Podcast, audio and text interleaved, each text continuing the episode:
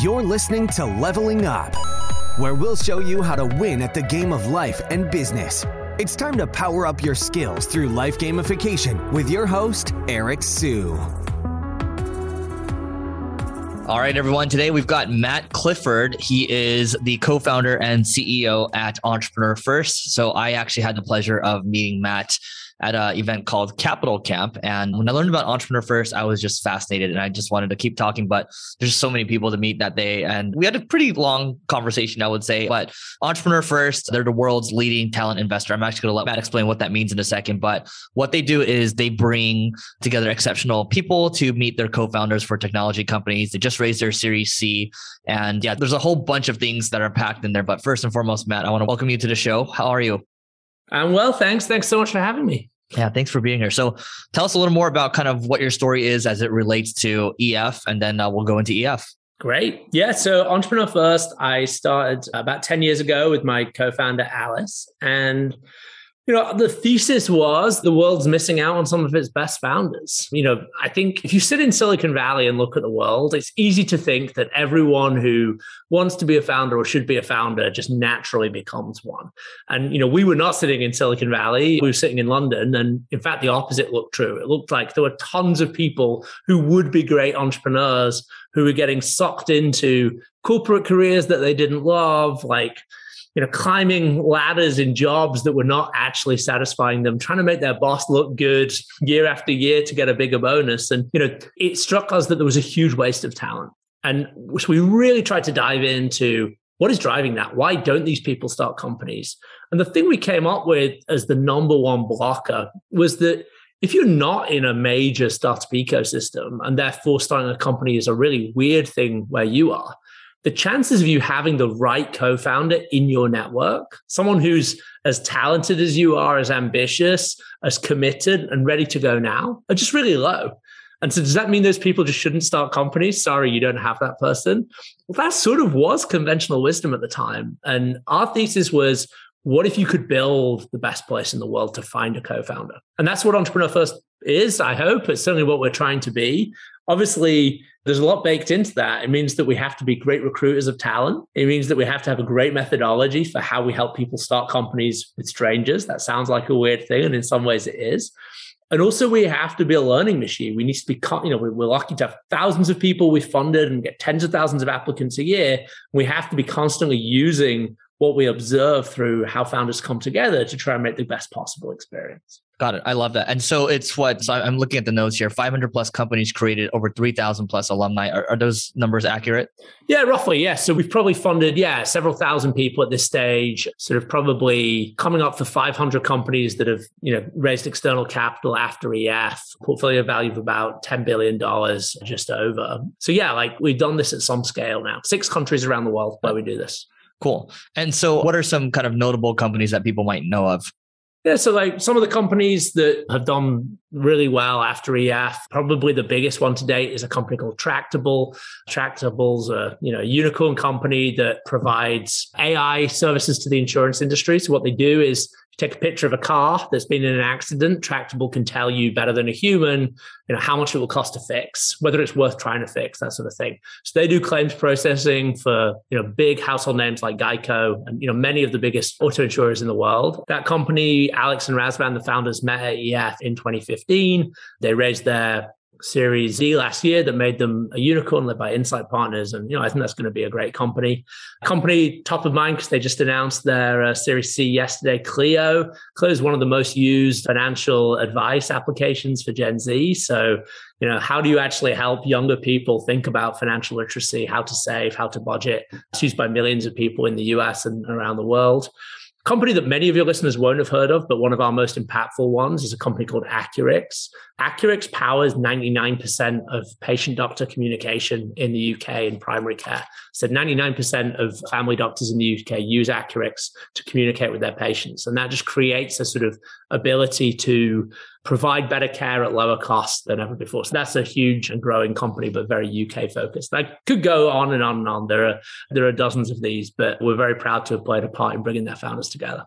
That's good. I mean, you know, when we are talking in person, you were just, I was like, so this is like, you're just saying how this is before YC. So just for everyone to know, Y Combinator, what they do is like they help like the Dropbox, the Airbnbs of the world, right? But they actually are a little later stage. So I'm just trying to like, if you can visualize for people, like, yeah, what is EF perfect for? Like, what's the perfect timing for EF? Yeah. So like the way, so we're huge fans of YC. YC come after us. So if you have a team and an idea and maybe a product, Y Combinator is probably the best place in the world to go and get accelerated, you know, to kind of figure out how to move faster and raise some money at the end. EF starts before you're ready to even apply to, you know, YC or another accelerator or to go and raise funding.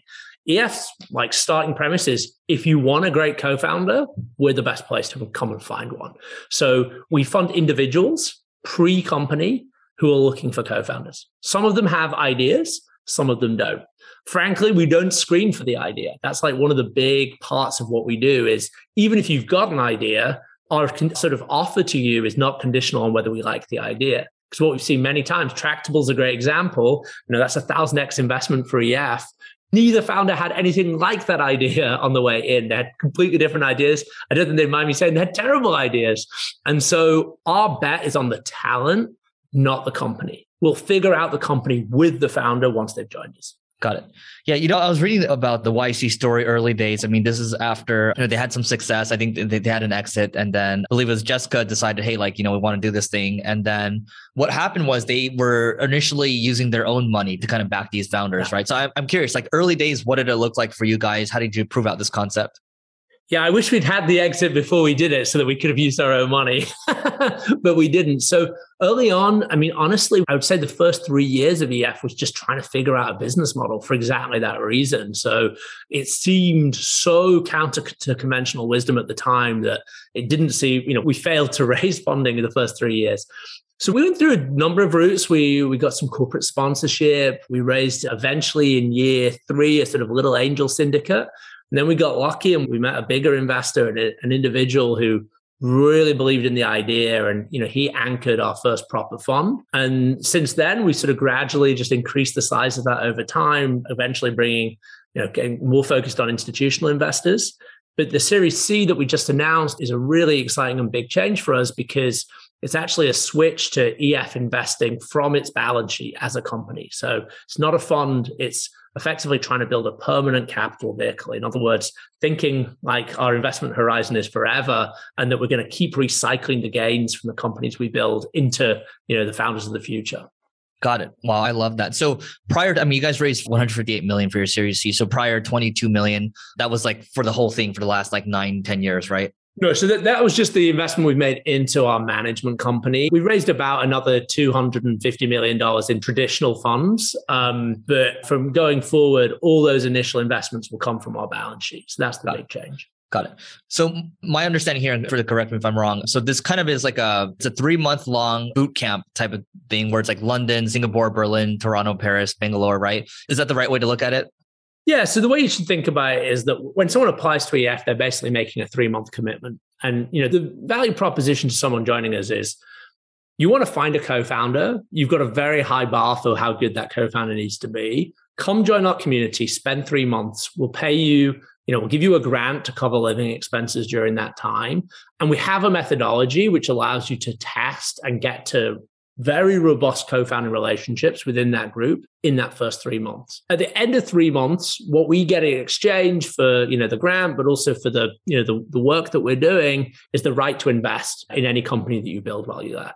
But, you know, because we want to be very founder friendly, we have to choose whether to exercise that right there and then. We, you know, it's not something we hold over founders. So after three months, if there's something there, then you know we invest in the company, and at that point we spend a further three months helping those companies get ready to raise seed investment. So sort of think of it as like three months to find a co-founder and then three months to accelerate to raise a seed round.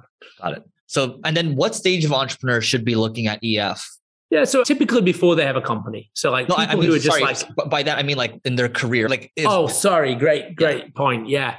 Well, this is one of the things we're most excited about right now. So the last decade, we've been very focused on quite a narrow segment of entrepreneurs. So typically, founders who are in the first eight years ish of their career, so early career, first time founders who are ready to start right now. That's how we define, you know, our target audience. That's worked really well. As I said, you know, sort of $10 billion of value created by people in that category. One of the things and one of the reasons to move to this permanent capital model is to say, actually, we don't want to kind of become pure capital deployers. We don't want to become more and more like a traditional VC. We want to continue to innovate on our products so that we can serve different segments. There are lots of other kinds of entrepreneurs that over time we would love to be able to serve. Second time founders, founders with more experience, people who actually aren't yet ready to necessarily jump right in. They're just three examples of people who maybe our current product doesn't serve so well, but we know we want to serve in future. I think you can think of it aspirationally as, you know, our goal is to be the best place in the world to find a co-founder, whoever you are and wherever you are in your journey. Got it. Okay. And then we talked about this in person, but what is the typical deal structure for these? Yeah, so we're trying to make it super simple and super friendly. So, you know, as I said, we we put in the grant money.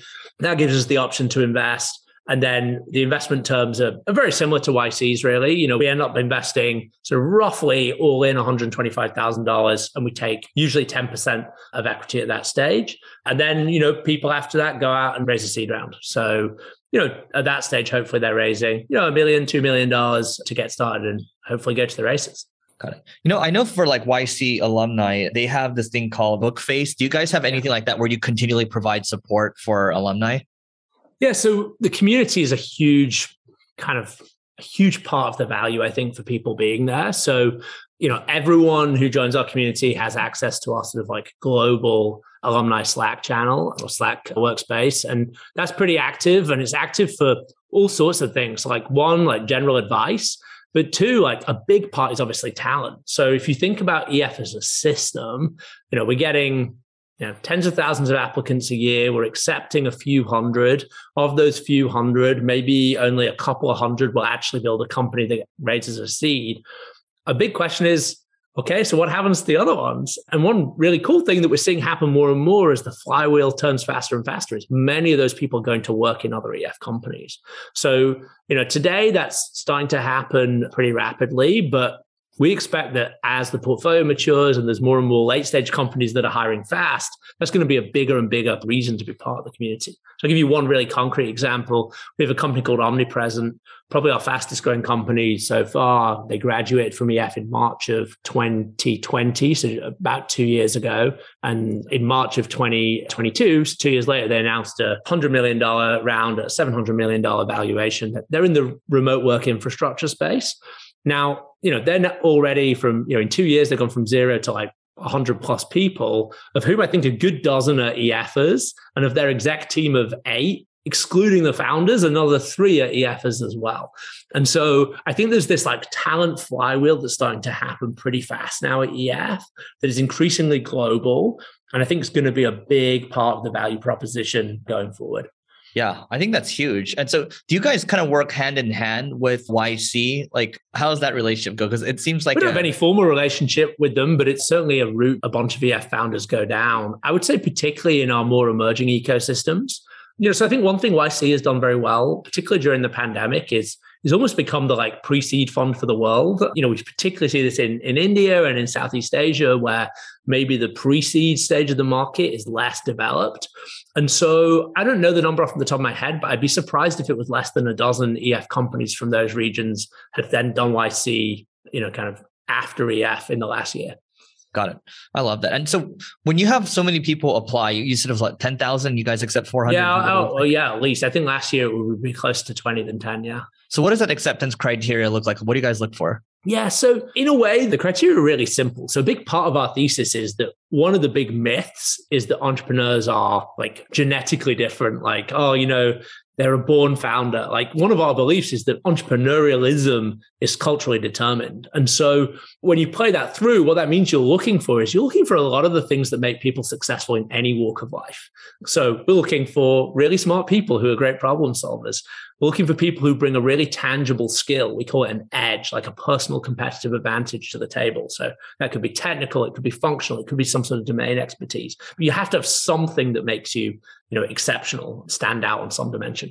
You've got to be super driven to achieve. I think that is like completely what's the common feature across every one of our successful founders is they just run through walls to make it happen. But then there does have to be, and maybe this is the sort of slight concession to the idea that entrepreneurs are a bit different, is there has to be this willingness to challenge the status quo. So like the main way I think that entrepreneurship differs from traditional career paths is there is no boss to make look good. You know, there is no like grading sheet that you can get a high score on. Like and so you have to be willing to you know get intrinsic satisfaction from building not just like having approval from some authority figure. And so we do test for that as well. Those are the main four things we're looking for. Got it. I love that. So yeah i'm curious too like what's your background Yeah, well, you know, one of the most common questions I get from our founders when I give a talk on this idea of personal competitive advantage or edge is, "Cool. So, what was your edge that made you start EF?" And you know, like I sometimes answer half joking, "Well, I didn't have one, and that's why it's taken me so long compared to how long I want it to take you." That is partly true. I think in retrospect, though, the bit that Alice and I were very good at, or at least obsessed with, was this idea of talent. So, you know, I, you know, had a very non-entrepreneurial, certainly non-technical background. I grew up in a small town in the north of England. I did get completely obsessed with computers in the mid 90s. I didn't want to get a Saturday job. So to make money, I fixed my parents' friends' computers and, you know, built websites for local businesses and stuff. But it didn't occur to me, you know, living in a small town then that that was like a career path. So, you know, I studied medieval history at university, the perfect background for being a tech investor. And then when I graduated, I was like, ah, that's kind of painted me into a bit of a corner. What do I do? And so I joined McKinsey, the management consultancy, and that's where I met Alice. She was at McKinsey too. And the reason I think is actually super relevant is that I've had a great experience at McKinsey, and in many ways, I think it's it is a great place to start a career. But it sort of is a good example as well of the kind of problem I was describing. Like, why did I go there? I didn't want to be a management consultant in any like specific sense. It was just a sort of what ambitious people did in London, you know, kind of in about a decade ago. It was just like the sort of almost default path.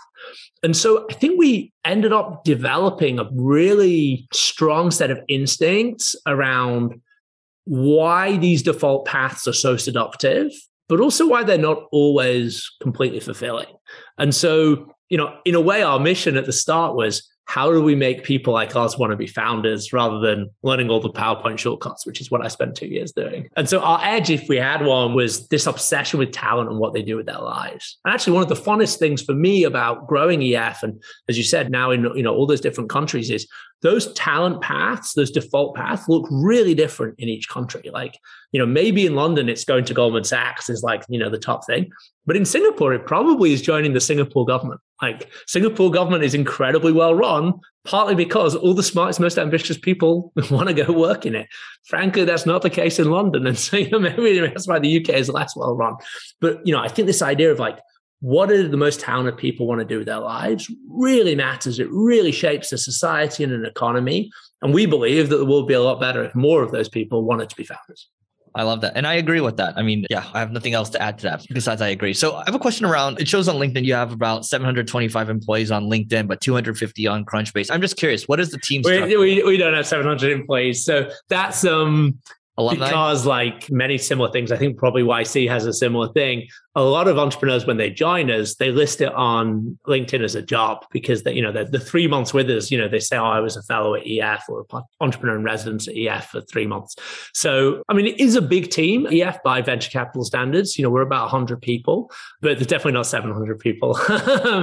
That's an artifact of LinkedIn system. So, what does the team structure look like? What would you consider kind of the, the core aspects?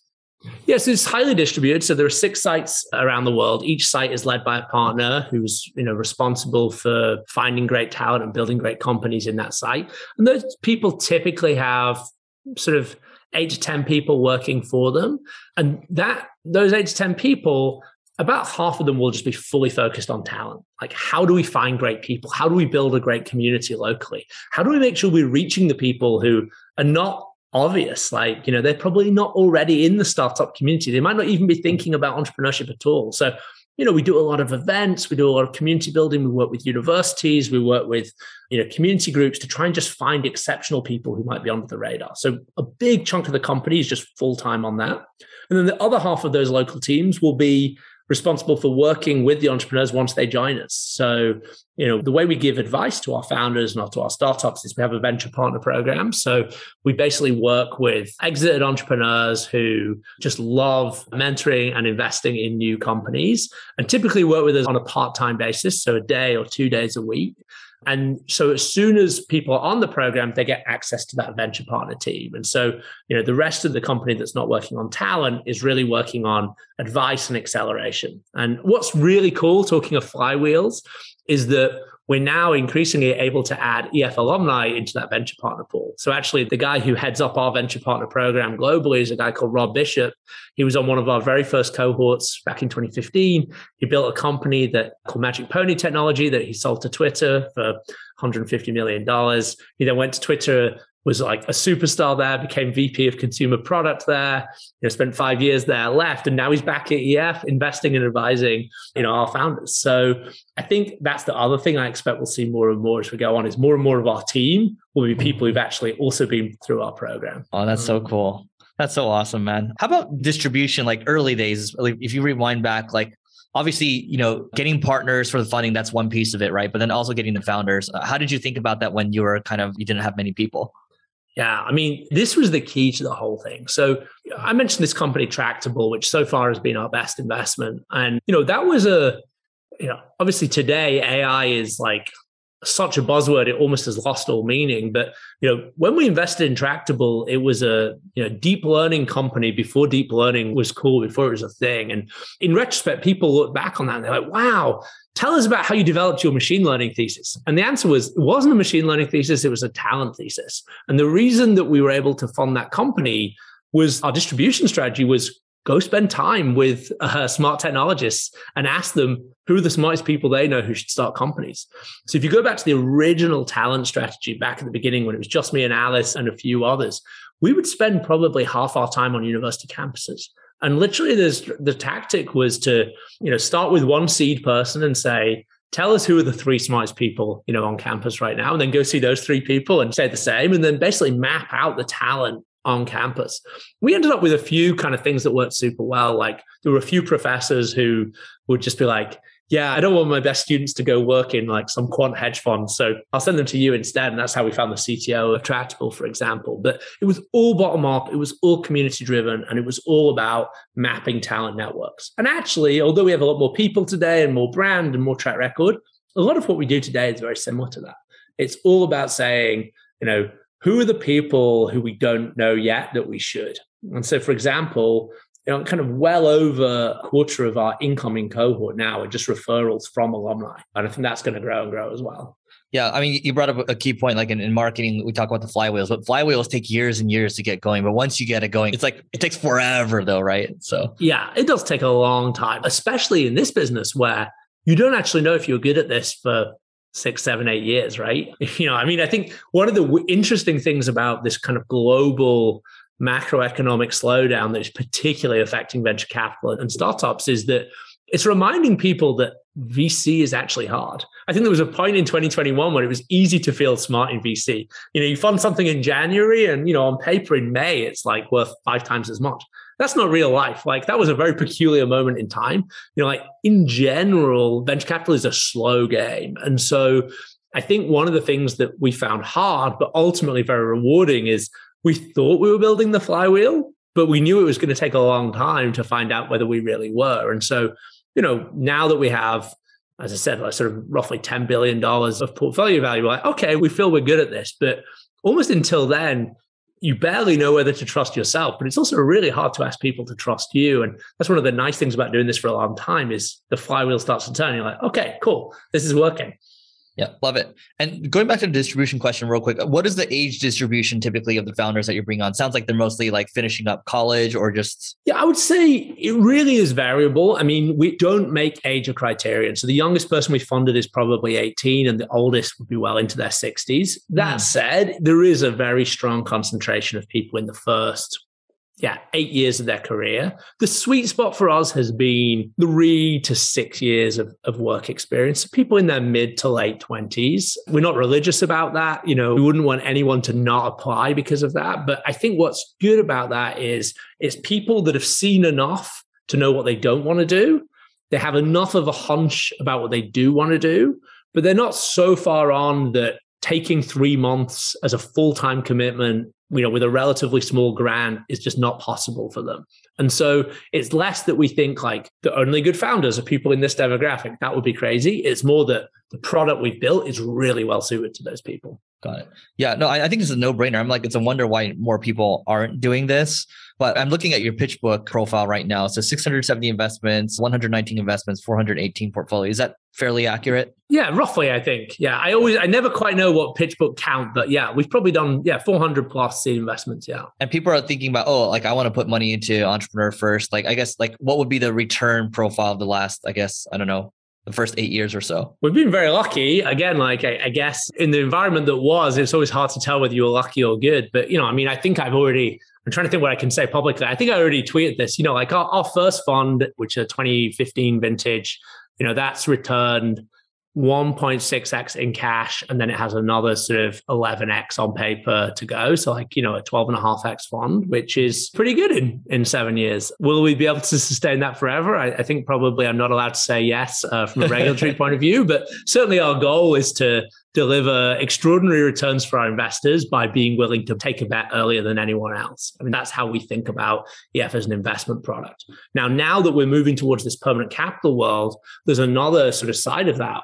Story which is if you believe that this is not you know, a one-off thing. You know, EF doesn't work because I personally, Matt Clifford, am like a superstar picker of either people or companies.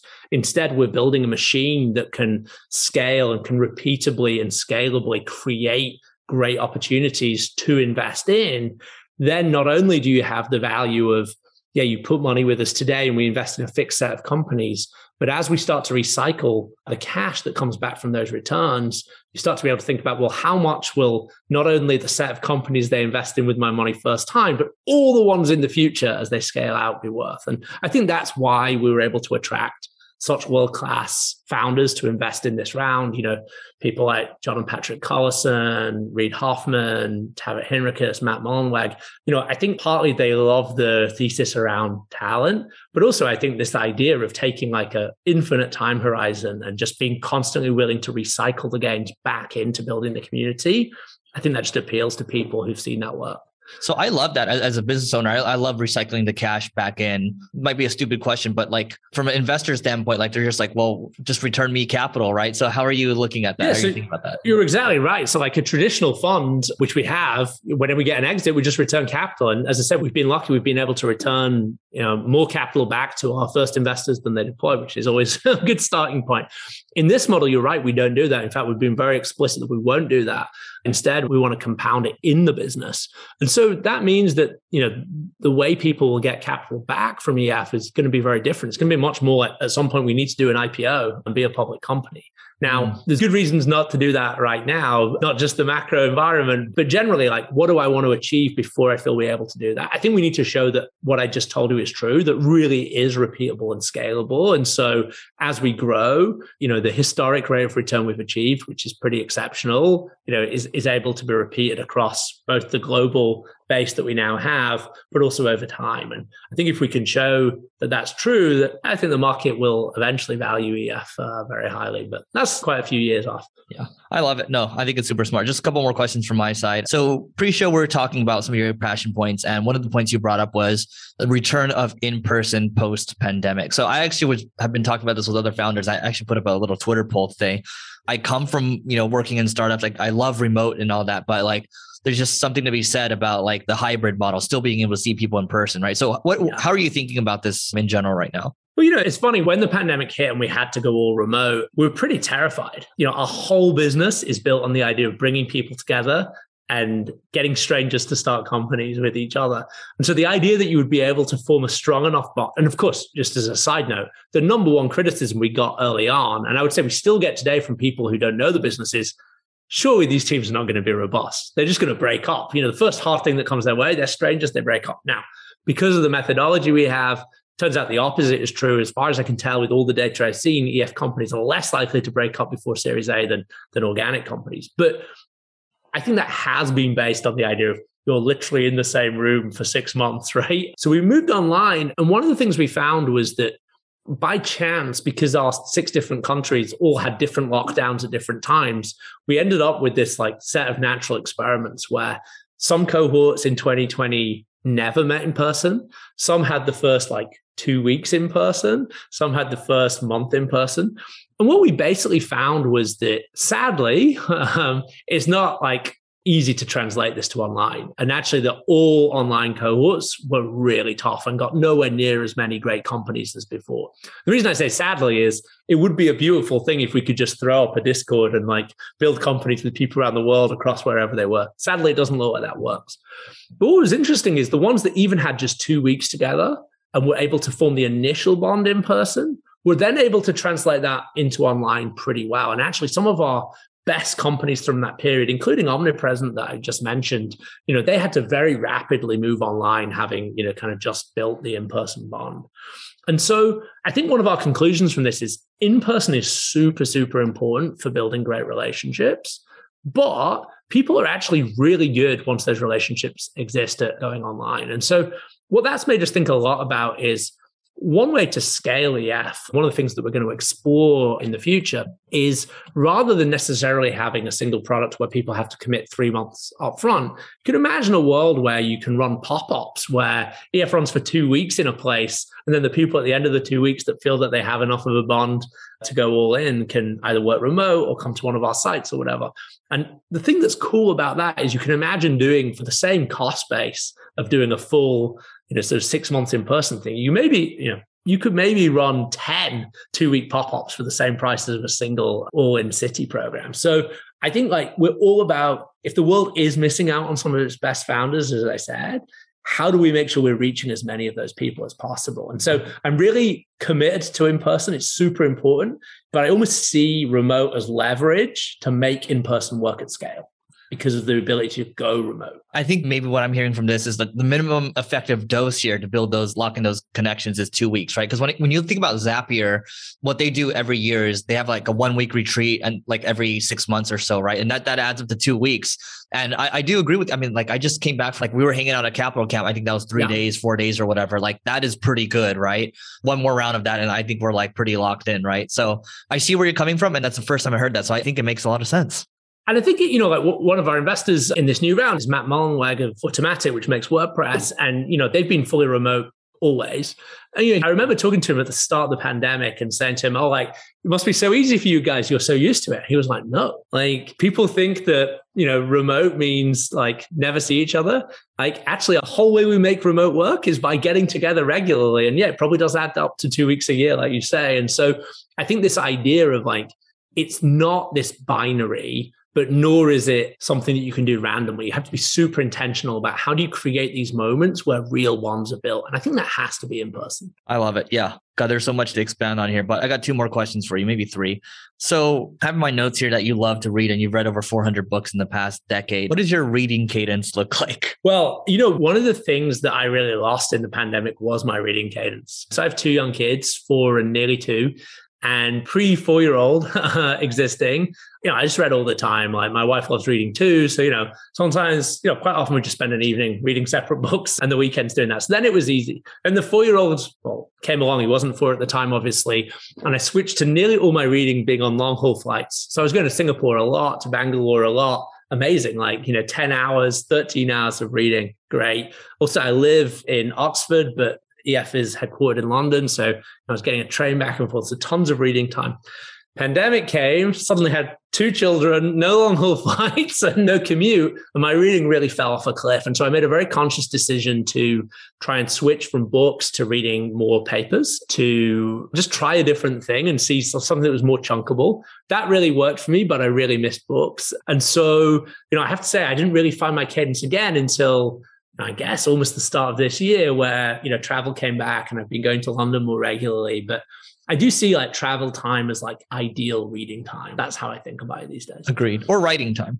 Or um, writing time, yeah. So I write a weekly newsletter, not very related to EF. It's called Thoughts in Between. It's it's on sort of science technology, but not really from a sort of startup perspective. And yeah, I write that also on my commute. That's um, it's a great time for that. And it's also a podcast too, right? I have a podcast as well. Yeah, covering the same topics like yep. emerging technology, science, how intersection of science, technology, and society really. Good deal. Okay, so what would be the most impactful book that you've read in the last, I don't know, couple of years? That's a good question. I think, you know, I'll choose a really recent one, which I'm very proud about because in my life, I've four times tried to start reading the novel Ulysses by James Joyce and failed each time and just sort of been like, I can't finish this. And then a good friend of mine, a guy called Ian Hogarth, was like, You're going on vacation next week. You've got to finish Ulysses this time. Here's how you do it. Don't try and understand it. Think of it as like a very, very long 800 page poem. Just get into the character's head and just read it through without trying to understand it.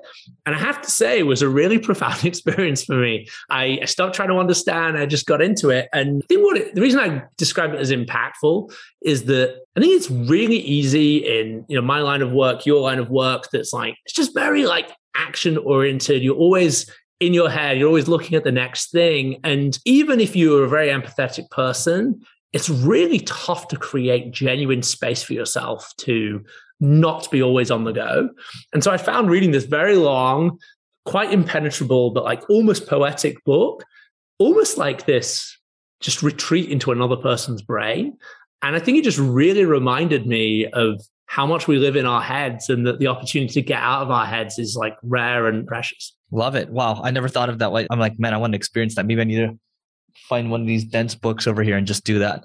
Cool. And then final question from my side. What is your favorite business tool? Ooh, well, I'm an obsessive note taker and diary keeper. So I've kept a diary every single day since my first day at McKinsey in October 2009.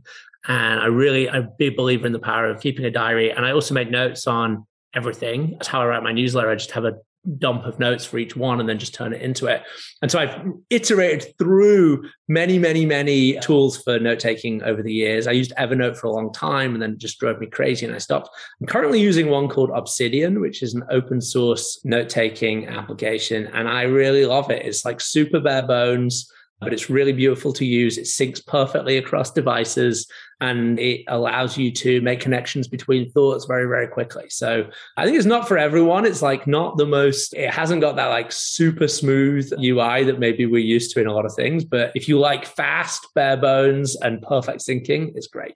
Is Obsidian, because I was using Roam Research for a while, is it kind of the same thing with like the linking and all that? Yeah, it's very similar to Roam. The reason I chose Obsidian over Roam, although they changed it like literally a month after I went all in on Obsidian, was that for ages, Roam didn't have a native mobile app, and that was driving me crazy. And yep. so I used Obsidian. They're actually very similar, I think. I'm sure the Roam people would kill me for saying that, but that's it's, it's crazy because I pay for Roam, but I haven't actually logged in for months. I should probably cancel it. And I use Notion. yeah. The company uses Notion, but I personally just use Apple Notes because it's easy. So it's it's funny how this all works. I actually think Apple Notes is really underrated. I think it's actually very good for most things. Yep. All right. Well, Matt, this has been great. What's the best way for people to find you online? Yeah. So, well, if you're interested in Entrepreneur First, you can go to our website, which is joinef.com, J O I N E F.com. And probably the best way to find me is Twitter, where I'm Matthew Clifford. And from there, you can see everything I do. All right, Matt. Thanks so much for doing this. Thanks so much, Eric. It's been great. You may have completed this level, but many more bosses await. If you're looking to level up in marketing or business, just go to singlegrain.com forward slash leveling dash up to get access to our individual and team training programs.